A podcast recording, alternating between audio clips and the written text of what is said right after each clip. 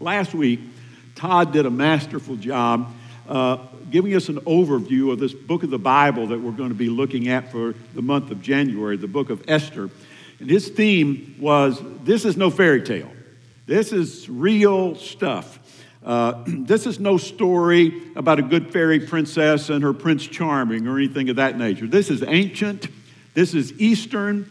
This does not fit, fit our modern sensibilities, our modern Western sensibilities. Uh, Eastern kings like Ahasuerus, and let's just take some look at something about him. Uh, pretty well identified. Ahasuerus is the, is the Hebrew name uh, that's in the ancient Hebrew manuscripts. Probably, very probably, talking about a king by the name of Xerxes, who ruled the Persian Empire from 485 to 464 BC, 21 years. Now, you know, when we're in BC or before Christ, numbers go backwards, right? Now they didn't count backwards. That just that all started in the, in the medieval period. But he started ruling in 485 BC and he finished his rule in 464 BC. And just let me just give you another little uh, little insight into that, and that is that that ancient dates are all up to some amount, some degree of discrepancy.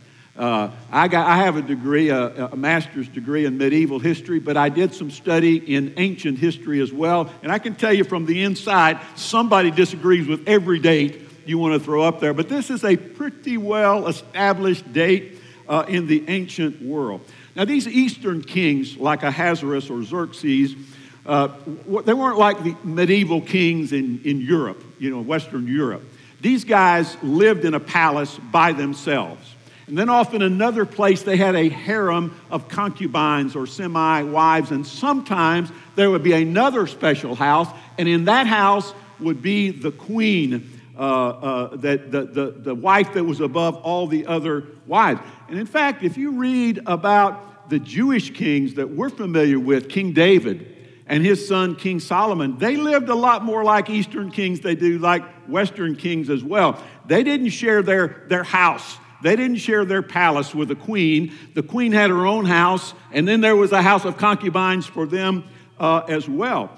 And the dream of every woman in the harem of an Eastern king was that her son would become the next king or the next emperor. Even somebody as prominent in scripture as Bathsheba. You remember Bathsheba was one of David's wives? and she had a son, and his name was Solomon. And God said, Solomon is supposed to be the next king of Israel. And, and uh, even in that case, and David agreed to it, uh, uh, Bathsheba had to come to David when he was on his deathbed, and she said, One of your other sons is trying to become king, and you promised me that Solomon would become king. And, and that's exactly what David did. And of course, that was God's will, and Solomon became king. But those, that's a situation that we're looking at and dealing with uh, in the book of Esther. Now, we're calling this series the Esther Principle. Now, if you look up that, you could, you know, you can search the Esther Principle. You might find something like using your influence for good. That's the, uh, the Esther Principle because Esther did that.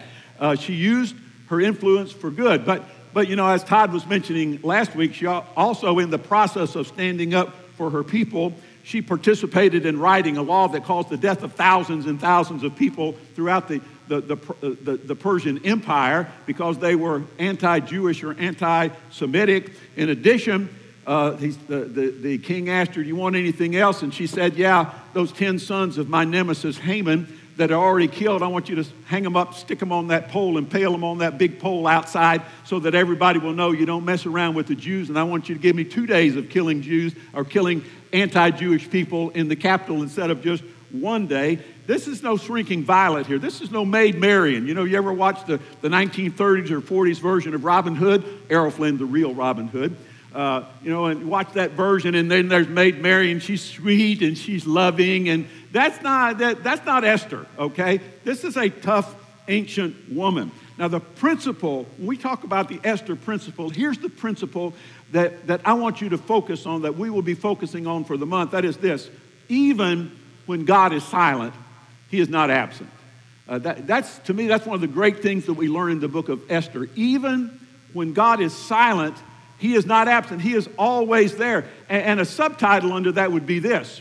Though God may seem absent, His power comes through even our sins, even in our failures, even in our imperfections, the power of God comes through. Because if it come, couldn't come through our, our, our sins and our imperfections, we wouldn't have any power of God in our lives because we're all imperfect and we're all sinful and we're all a whole lot more Esther than we are like Daniel of the Old Testament. Now, you may be in a time in your life, and, and if you're not in a time of your life right now like this, then you've been there or you will be in the future where you're saying, Where is God? Okay, I agree. I, I like that part in the Bible where it says that God is, you know, always there, but, but I'd like to feel his presence. You know, I, I like to feel that God is with me. I often pray that for people when I'm standing in a hospital or something. I'll say, God, would you allow this person to feel your presence and to know, be assured that you're with him or, or, or with her? Or we'll say, I can't see him working. If God's at work, why is everything so messed up? Why does everything seem to be crashing instead of getting better? Or we'll say, I don't know where God is. I just like God to tell me what to do. Ever think that? Or not? Because, you know, we don't like what God has to say a lot of times. We just want Him to fix it without making us do anything very hard. And a lot of times, of course, God's already told us what to do. And we just do it uh, you know, just do it, even though we don't see him and feel him and that kind of thing, we just do it. But we're thinking, well, this is a special circumstance, and surely that won't work, and God wants me to do something else. But keep this in mind God is always there, and God is always at work in our sins.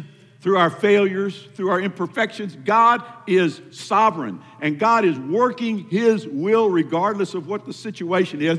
And He's always trying to draw us closer to Him draw us closer to Him, make us more like Him, and to work out His master plan. Now, here's what we're going to do this morning. The, Todd explained the whole story. not going to do, either, do the whole story, but I'm going to read you a little bit of chapter one, a little bit of chapter two, a little bit of chapter three, and then we're going to concentrate on chapter four. And we're not going through the whole story. We're just coming up to that point in the story. We'll get the rest of the story as we get go through the uh, through the month. But in Exodus chapter one, and I'm reading you from the New Living Translation today.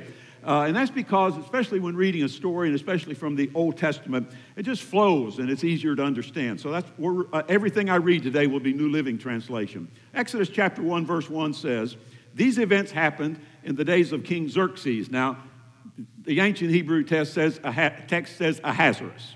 And so, uh, and this says Xerxes because he's the accepted one. These events happened in the days of King Xerxes who reigned over 127 provinces stretching from India to Ethiopia. Verse 2 At that time, Xerxes ruled his empire from his royal throne at the fortress of Susa. At that time, when these events took place, it was wintertime. Uh, King Xerxes had an elaborate palace in a city called Persepolis, and that was really the main, the main capital.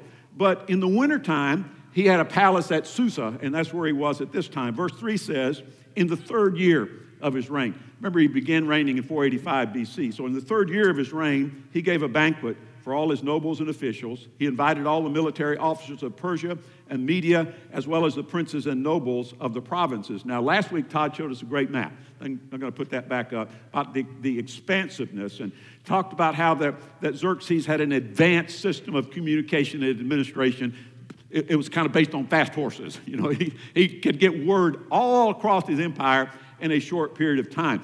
These verses, again, I, Todd mentioned last week, these verses evidently describe this whole first chapter a planning party for all the leaders of the Greek kingdom, all the military leaders of the Medes and the Persians, and, and, and all the, the top guys from all the provinces uh, across the land came together as they prepared and planned to invade the country of Greece. The year would have been 482 BC, the third year of his reign. And according to the Greek historian Herodotus, the guy that's known as the father uh, of history, according to Herodotus, it took uh, Xerxes four years to plan the invasion. This was 482 BC. The next year, 481 BC, uh, he invaded. But it was at this banquet that was going on where uh, uh, they all got drunk. All the men were partying together, and they had drunk, got drunk. And he called for the queen Vashti to come and show herself to everybody. She wouldn't come.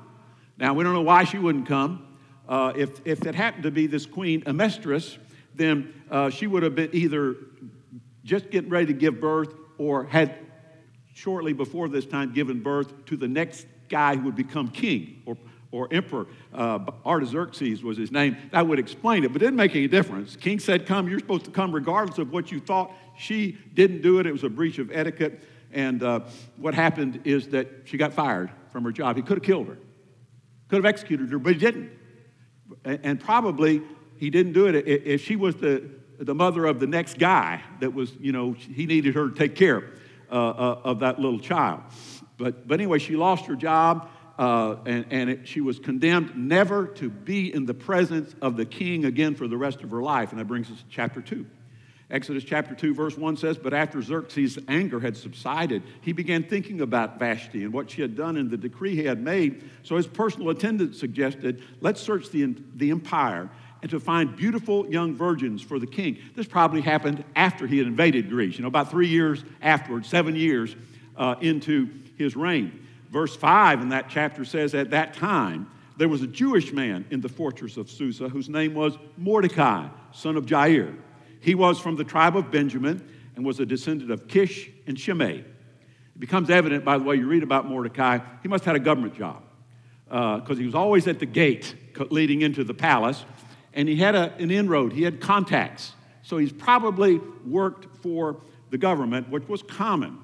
Verse 6 says his family had been among those who, with King Jehoiakim, Jehoiachin of Judah, had been exiled from Jerusalem to Babylon by King Nebuchadnezzar. So, back when Nebuchadnezzar and the Babylonians, the Chaldeans, uh, conquered Judah and the city of Jerusalem, they took all the best people uh, to, uh, back to Babylon. And they left the poor people and the less influential people to kind of keep things together uh, in the city. And among these influential people that were taken back were the family uh, of Mordecai. Verse 7 says, This man had a very beautiful and lovely young cousin, Hadassah, who that's her Hebrew name, who was also called Esther, that's her Persian name. When her father and mother died, Mordecai adopted her into his family and raised her as his own daughter.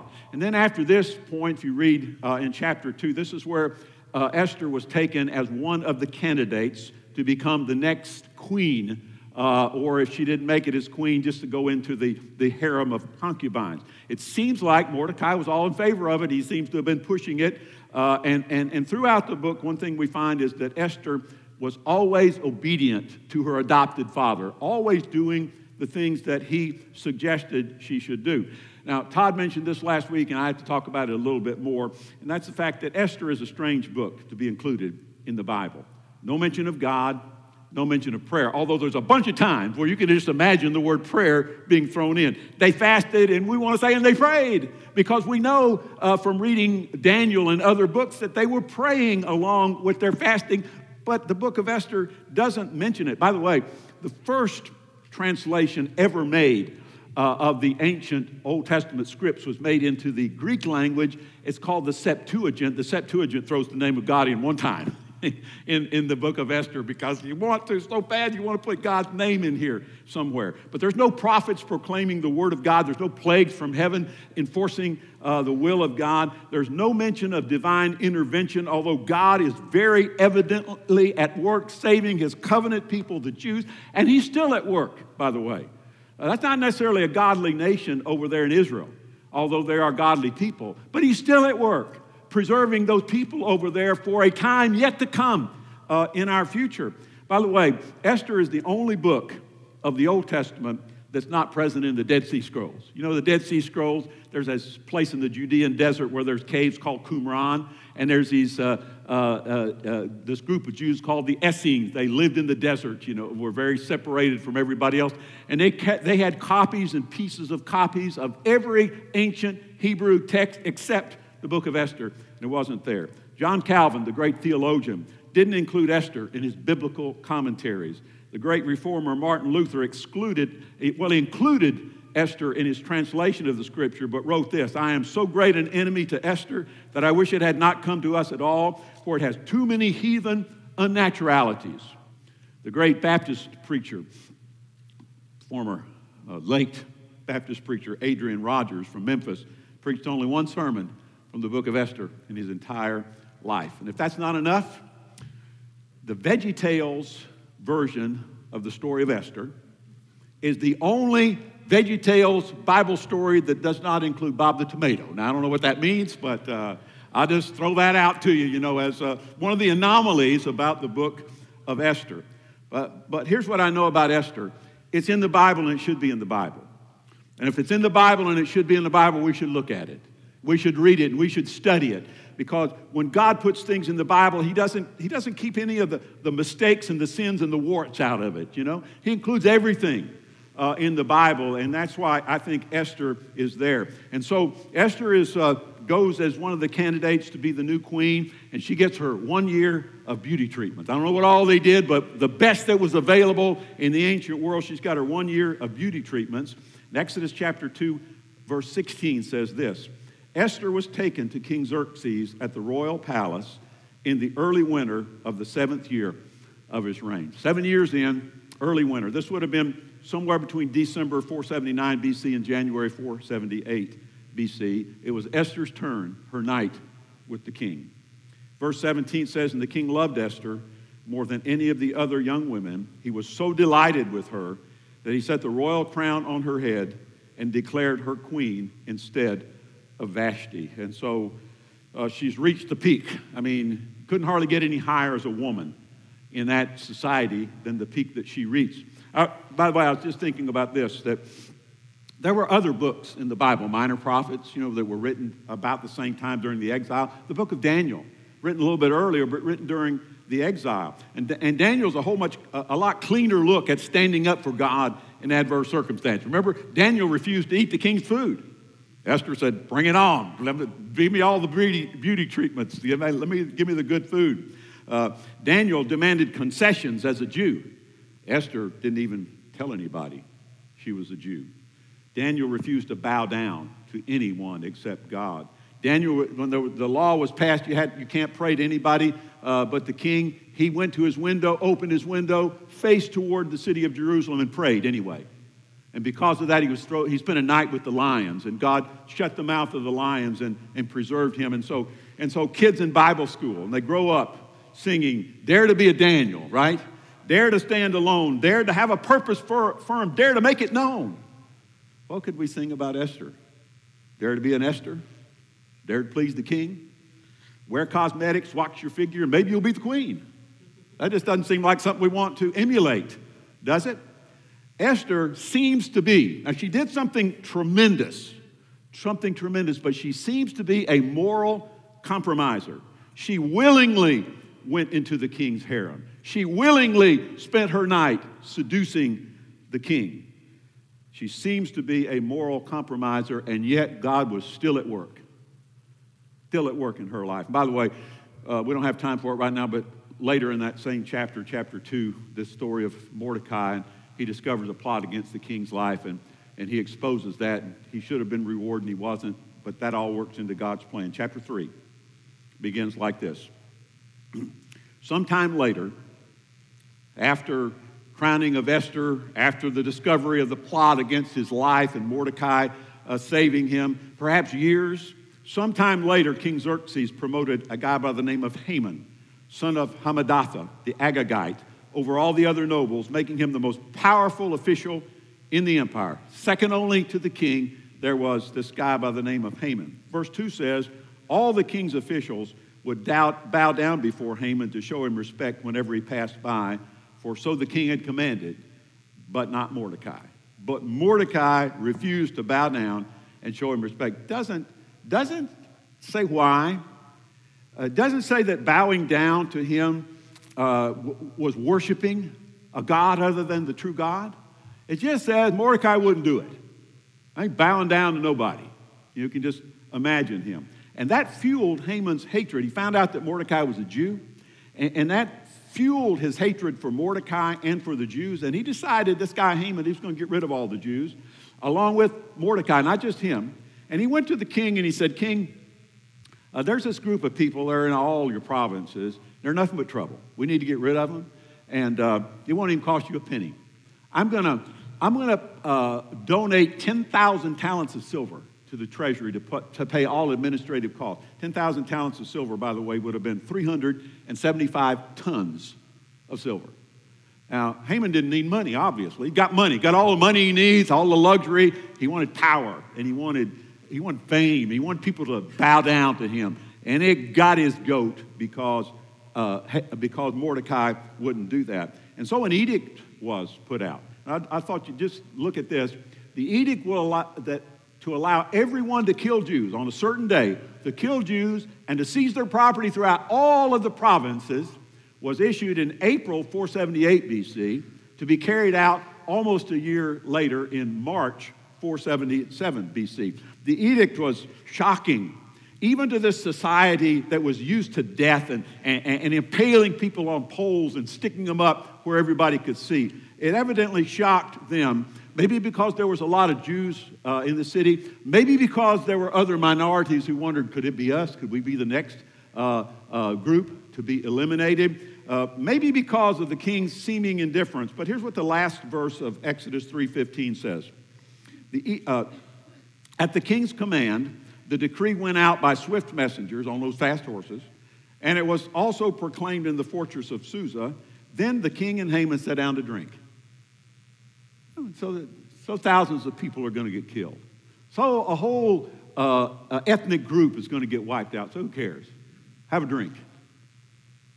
That shocked people, evidently. The king and Haman sat down to drink, but the city of Susa fell into confusion. And that brings us to chapter 4. We're going to read, there's only 17 verses in chapter 4. I'm going to read it, and then we'll make our application. We get to the very end of reading the story, all right? Exodus, I mean, Esther 4, verse 1 says this When Mordecai learned about all that had been done, you know, this, this edict that had been issued, date was set, uh, all the Jews were going to get killed. He tore his clothes, put on burlap and ashes, and went out into the city crying with a loud and bitter wail. You can just imagine it. If you've ever been in that part of the world and seen any of this happen, it's a very Eastern way to express grief. Verse 2 He went as far as the gate of the palace, for no one was allowed to enter the palace gate while wearing clothes of mourning.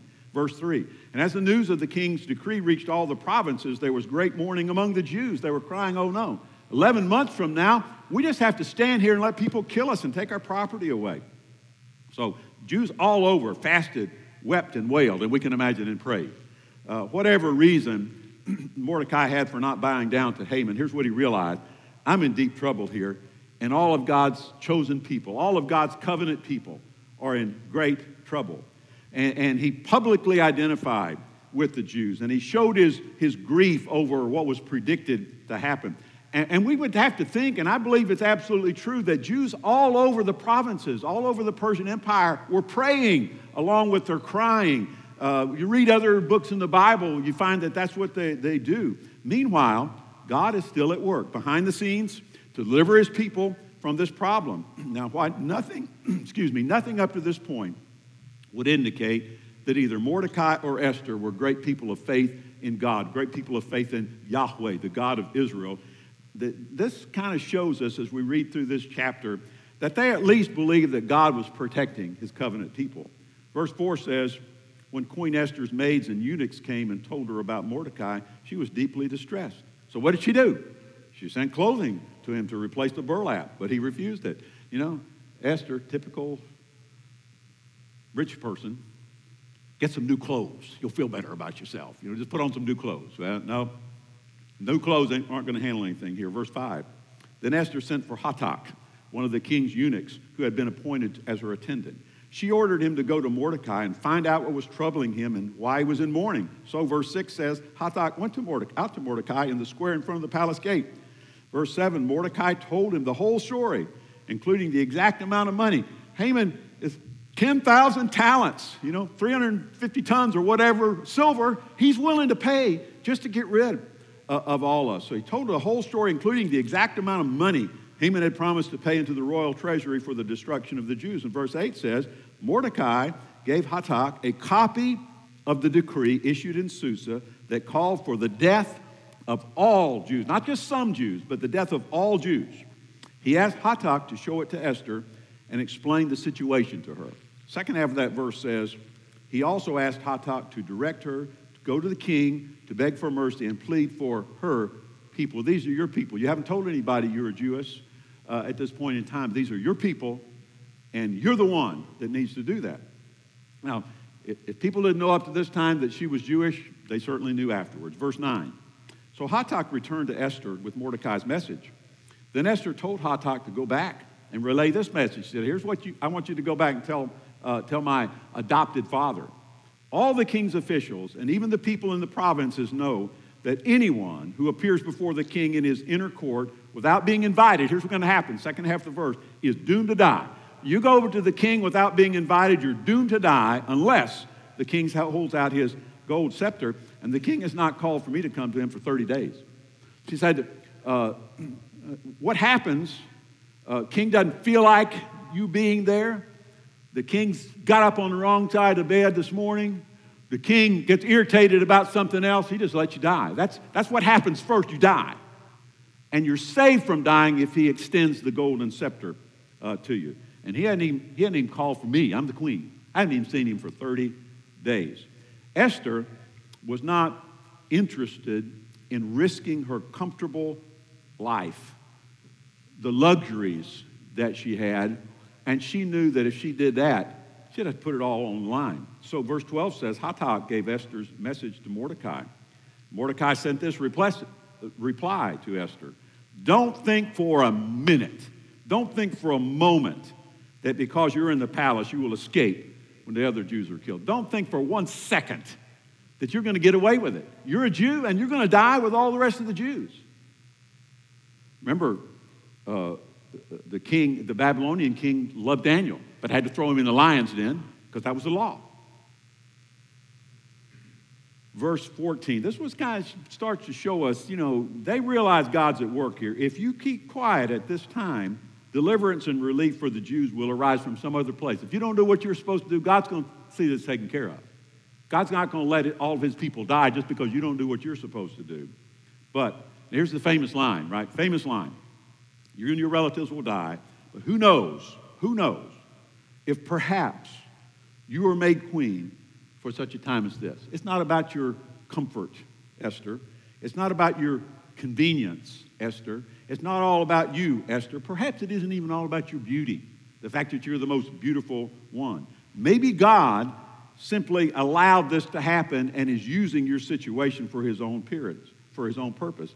And it appears that the situation changed for Esther because now she's got a, a choice between certain death, you're going to die. You don't do anything, you're going to die. So there's certain death here. And on the other side, there's probable death. You go before the king and plead for your people. Uh, you know, it, it's, it's all in God's hands, it's all in the king's hands. So, verse 15, then Esther sent this reply to Mordecai. Verse 16, go and gather together all the Jews of Susa and fast for me. And we want to say and pray, and pray, right? Do not eat or drink for three nights, night or day. My maids and I will do the same. And then, second half of the verse, and then, though it is against the law, I will go in to see the king. If I must die, I must die. We all cheer, right? If I'm, I'm, I'm going to do it. I'm going to do it. I, I, know now it's what I must do, and if I die, I die. So, verse 17 says So Mordecai went away and did everything as Esther had ordered him.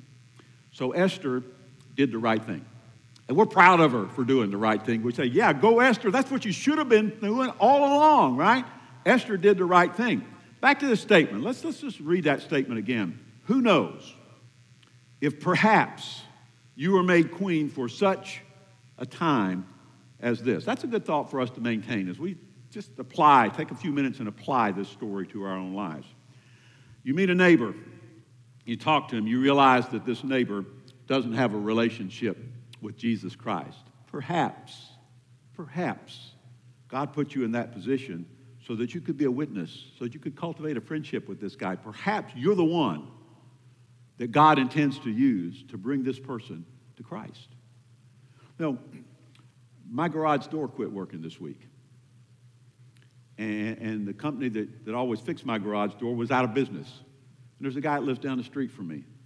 And, and his, his truck is painted up saying he does garage doors. So I went down to his house, talked to his mother in law.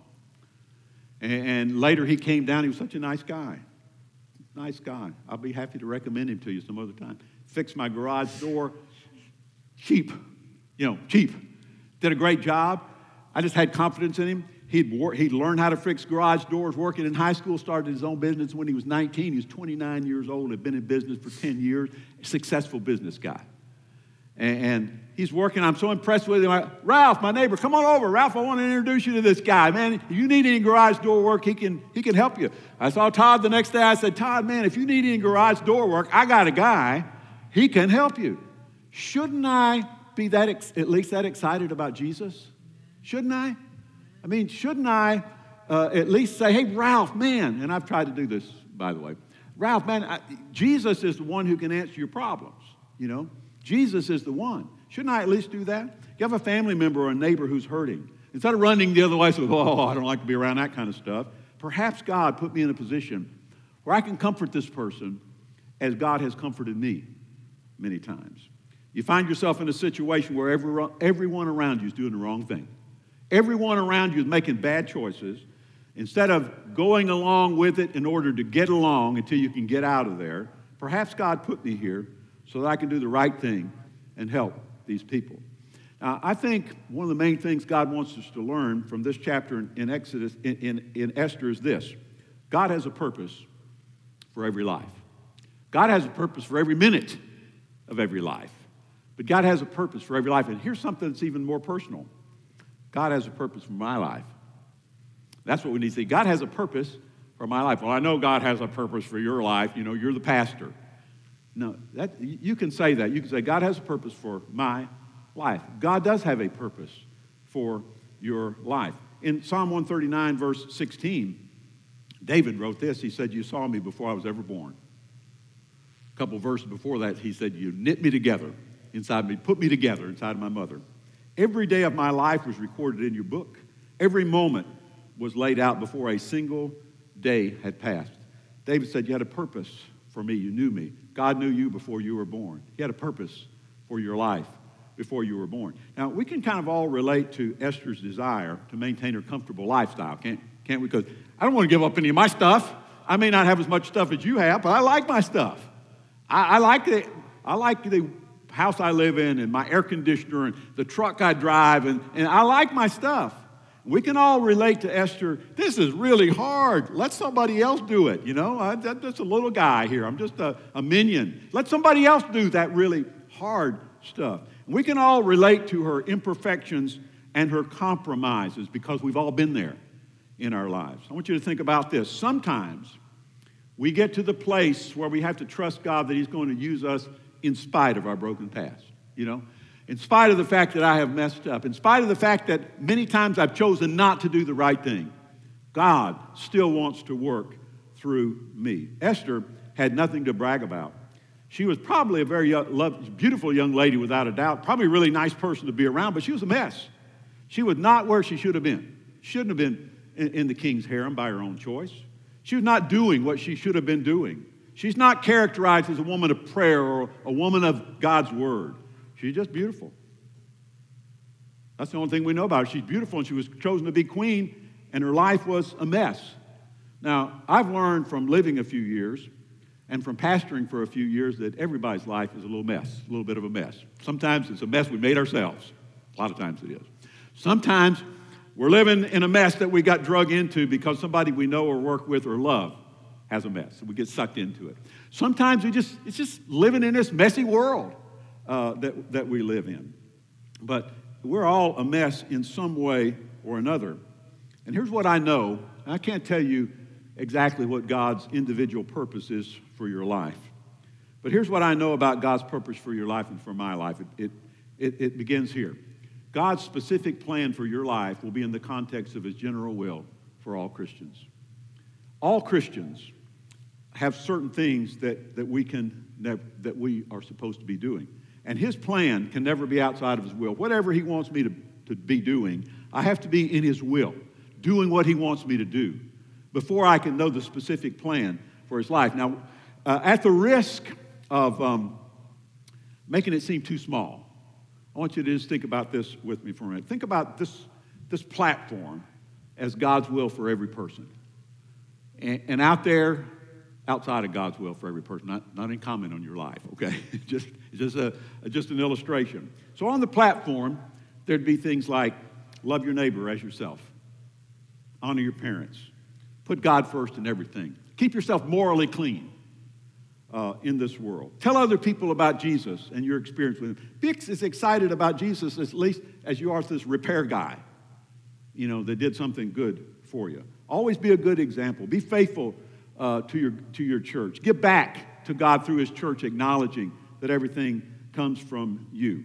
The summary uh, of uh, being generally in God's will, I think, would be Matthew 6.33, where Scripture says, seek the kingdom of God above all else and live righteously, and he will give you everything you need.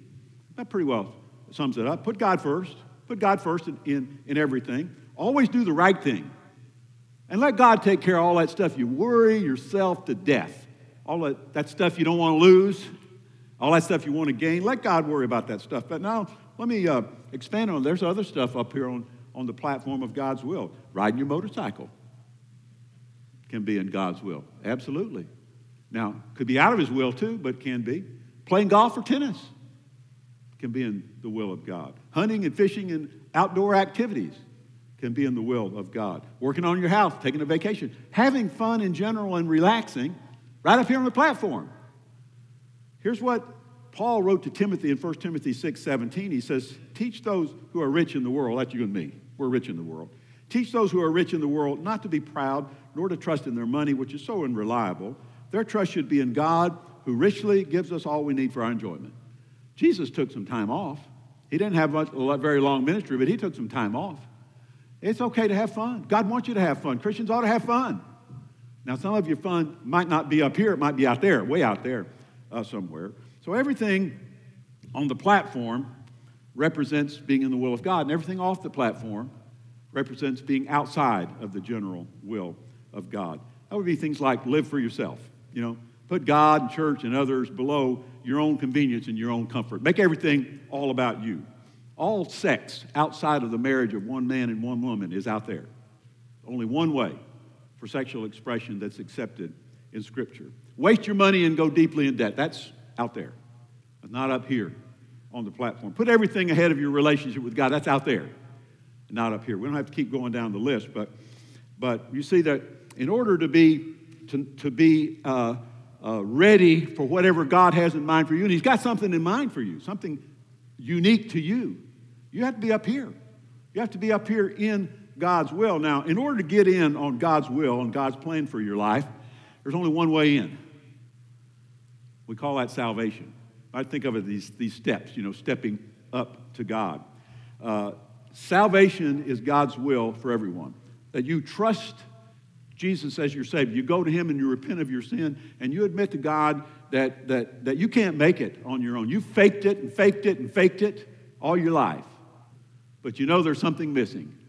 And you repent of your sin and you turn your life 100% over by placing your faith and trust. I belong to you, God. Whatever you want of me, that's what I'm going uh, to do. That's God's will for everyone. 2 Peter 3 9 says this the Lord isn't really being slow about his promise, as some men think. That is, his promise to come back. Jesus is coming back one day. And all this stuff's going away. The Lord isn't really being slow about his promise, as some men think. No, he's being patient for your sake. He does not want anybody to be destroyed, but wants everybody to repent. That's what God's will is for everybody. He wants you to step into his will by trusting Jesus as your Savior. And beyond that, he has some specific plans for you. Ephesians 2 verse 8 says this God saved you by his grace when you believed. Now, if you haven't believed, placed your faith and trust in him, that's not, yeah, I believe that there's a God. The devils, the demons believe that. Yeah, I believe that Jesus died for everybody's sins. The demons believe that. Placing your trust in Christ is more than that. It's repentance and faith, placing your life in his hands. God saved you by his grace when you believe. And you can't take credit. It's the gift of God. And by the way, and you, you walk up the steps. You may go in and off the platform, but you never you don't go in and out of the family of God because once He saves you by His grace, you are saved forever and a member of His family, and you will uh, vary in your life. Verse nine says, "Salvation is not a reward for the good things we've done." So none of us can boast about it, not by works of righteousness, not the good things that we do. You don't go to heaven because of all the good things you do. You go to hell for trying to do only good works. You to go to heaven? It's because you trust in Jesus. Now, here's verse 10. For we are God's masterpiece. Wow, God, couldn't you do any better than this? We are God's, the, the high point of God's creation. If you looked around at God's creation, pretty beautiful, isn't it? Isn't it great? Uh, you look at animals and this nature, it's just, it's just amazing. And yet, Scripture says you are the masterpiece of God's creation. He created us anew in Christ Jesus. Why did He do that? So we can do the good things He planned for us long ago. Long before you were born, He had a plan for your life. Now, I don't know exactly what those plans are. I didn't even tell my sons when they were growing up exactly what God's plans were for their life. I told them what God wanted them to do today and tomorrow. I told them about being saved and baptized and faithful to their church and giving and all those things that all Christians ought to do. But God had to deal with them on an individual basis of how He expressly wanted them to live their lives. All I know is that whatever special thing God has for you, you got, you got to be up here serving Him before you find out what it is. Now, there is an area. It's all about serving others, by the way. There's an area. Each of us can serve God by serving others. And we use the, the, the passions, the skills, the special abilities that God gives every one of us. I, I, can remember my mother as I was growing up, she always said, I don't have anything, I don't have any skills. I have, there's nothing special about me. She's one of the most special people I ever knew in my life did, did so much good for so many people. I know something about my area for, for God's life on, you know, on the platform as well. I'm, I'm doing it, part of it this morning, but there's a whole lot more to it uh, than this. And, and, the other people that shared the platform with me this morning, uh, they too know part of what God wants them to do, but it's, an, it's not just a Sunday thing, it's an everyday thing. Your place of service to God is likely not on this literal platform. I don't want that to be confusing, but it's just as important as being up here on the platform. God has a purpose for your life. It starts by you trusting Christ as your Savior. Without that, you, you can't get in, do anything that pleases God. And it continues by you doing what you know He wants you to do every day. And then all of a sudden, you need to ask yourself, maybe God put me here for a situation just like this, and I need to step up do the right thing. Now, let me give you five things real quickly here. How can I know God's specific plan for my life? Number one is trust Christ to save you. That's it. That's the beginning. You got to get saved. You got to trust Jesus as your Savior. Number two, always do the right thing. It's always the right thing to do the right thing, even if it's hard, no matter how hard it is. A lot of these, a lot of times it's just easier to go along in order to get along with everybody and kind of slide through. But always do the right thing. Number three, look at your shape. Now, we've done this before. Shape S is for spiritual gifts. H is for your heart or your passions. N is natural abilities. P is personality. E is experiences. Those five things go together to make you a unique individual, as, as unique as your fingerprint or your eye print or anything else about you. You are unique. Number four, ask yourself these questions What do I love to do? What am I good at? And God's probably not going to have you doing something that makes you miserable. He designed you with a purpose in mind. And if you just look at people, I mean, everybody is so special. You know, it's so great if you have a friend, so great if you have a relative, if you have a baby born. So great. I mean, so unique. Ask. God designed me, so what do I, what did He design me to have passion for? And what am I good at? And then, instead of just thinking about it and taking tests and so forth, number five, try different ways of serving Him. Then say, well, maybe it's that. Try it. I'm going to be looking for people soon who will be willing to do some follow up visits, church visits with me uh, and for me, and visit sick people and, and visit shut ins and, and do some of those kinds of things. There's a lot of things to be done. Uh, and, and, some of you have found that. You just kind of get in and go to work, and, and you're good at it, better than, than other people that are around. We, you know, we don't know what happened to Esther after she saved her people. Did she continue to stand up for God? Do the right thing, or did she slide back into her life of convenience for convenience sake? I'm beautiful, so, you know, I can have whatever I want. Well, I don't know the answer to that, but here's what we need to ask ourselves What am I going to do about where God put me right now? It's no accident that you're here in this room. No accident at all today. Part of God's plan for your life. Will you today Will you enter the will of God, enter the family of God, be eternally saved from the consequences of your sins by trusting Jesus as your Savior today? Will you repent? Are you at the point where you just would turn it all over to God? If you've never done that, you know, it's not accidental that, you're, that you become a member of God's family. It's not kind of drifting in. There's a choice that you make in your life, and that's very clear in Scripture. Have you made that choice between you and God? You can pray where you are. I'm going to stand down here in a minute for just, just a short time. I can pray with you, uh, be glad to meet with you during the week, or go talk to somebody you, you have confidence in that you know is going to heaven when they die. And then, will you commit yourself to do whatever God has for you to do? Will you enter God's will by trusting Jesus as your Savior to start with? And whether it's right after you do that or you've already done that, will you commit to God? I will be whatever you want me to be. I will do whatever you want me to do. Not all about being a full time pastor. You know, a lot of it, most of it is about doing the job that, that you're good at and serving God and standing up for God wherever you happen to be, whatever that is. Are you willing to say to God, it's still scary, and I don't know if I can do this or not, but by your grace, Father in heaven, by your grace, I'm going to do the right thing all the time. Let's pray. Father, I know you're here with us, and I thank you for that. And uh, I know I've talked for a while today, but I do ask you to help us to remember Esther. With all her imperfections, her physical beauty, and all of her imperfection, you loved her anyway. And even though she didn't always do the right thing, you used her. And, and, and we're all the same way. We're all a little bit of a mess, but, but you can use us. Please use us in spite of ourselves.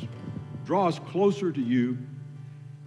Give us the grace to be in your general will so that we can know the specific plan you have for our life. In Jesus' name, amen. Would you stand and sit, please?